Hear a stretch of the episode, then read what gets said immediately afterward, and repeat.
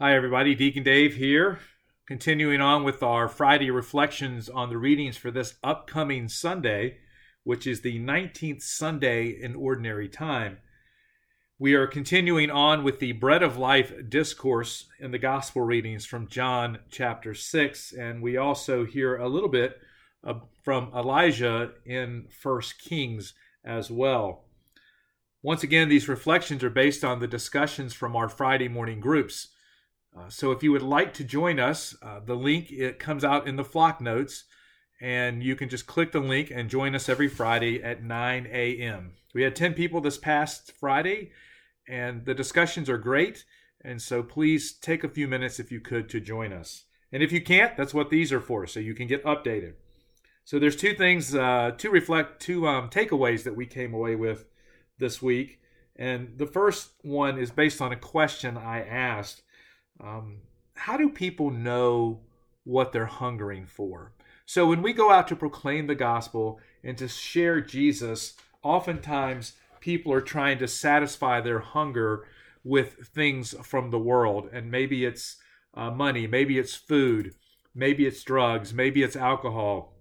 But there are all of these ways that people are trying to feed this hunger that cannot be satisfied by, by what the world has to offer. And so as we go out into the world, the question is, is how can we help them to understand that Jesus is the bread of life, that he is the only one who can satisfy. And it was very interesting because if people don't know of Jesus and I and that was part of the discussion is we assume that everybody knows about Jesus, but not everybody knows about Jesus. So it's incumbent upon us as church to go out and actually proclaim the gospel. And that is really how uh, we can reach people. I think oftentimes we think we have to do so much more. But if we go out and we share the word of God, God will work through that in order to bring people to himself.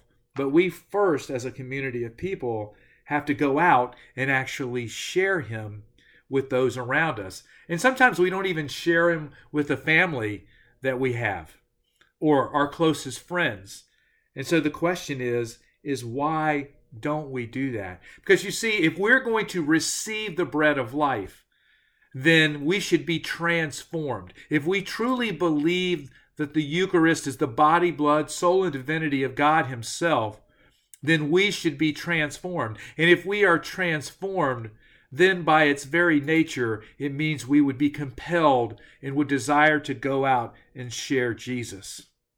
So I think this traces back to the Eucharist and that we need to have and understand that we are really being fed at Mass in the liturgy of the Eucharist, the source and summit of our faith by Jesus Christ Himself, with an open heart, so that we can receive all of who He is into who we are.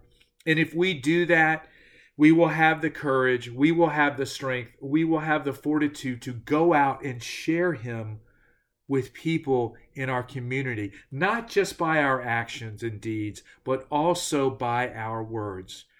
They will know us by how we act and what we say. And it's important for us to live that out actively in our life. The second thing we talked about, which came from the first reading, is Elijah is saying, This is enough, Lord. This is enough, Lord.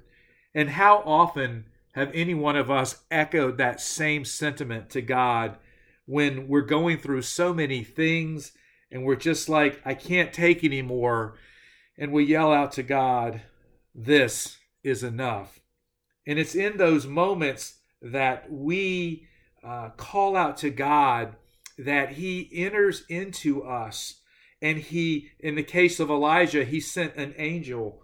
Maybe for us, maybe it's another person, or maybe someone sends us an email. But God, when we call out to him, he will send us what we need. He may not send us what we want, but he will send us what we need. It was beautiful as you read this, um, and one of the people shared that she counseled caregivers and she said, you know, it's important when you just feel like you can't handle anymore that you take time to give yourself rest and to make sure that you are fed as well so that you can continue on in the journey.